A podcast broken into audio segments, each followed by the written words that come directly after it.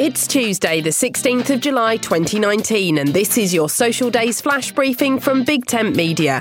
On the social calendar today, it's Corn Fritters Day, Fresh Spinach Day, World Snake Day, and it's Guinea Pig Appreciation Day. And who couldn't fall in love with one of these furry little critters? It seems guinea pigs have been loved and cared for as pets in South America as far back as 5000 BC, when it's thought they were kept as livestock. They were brought over to the UK in the 1500s, and over the years, many different breeds have emerged. They're a family favourite and a healthy pet too. They love a fresh green vegetable.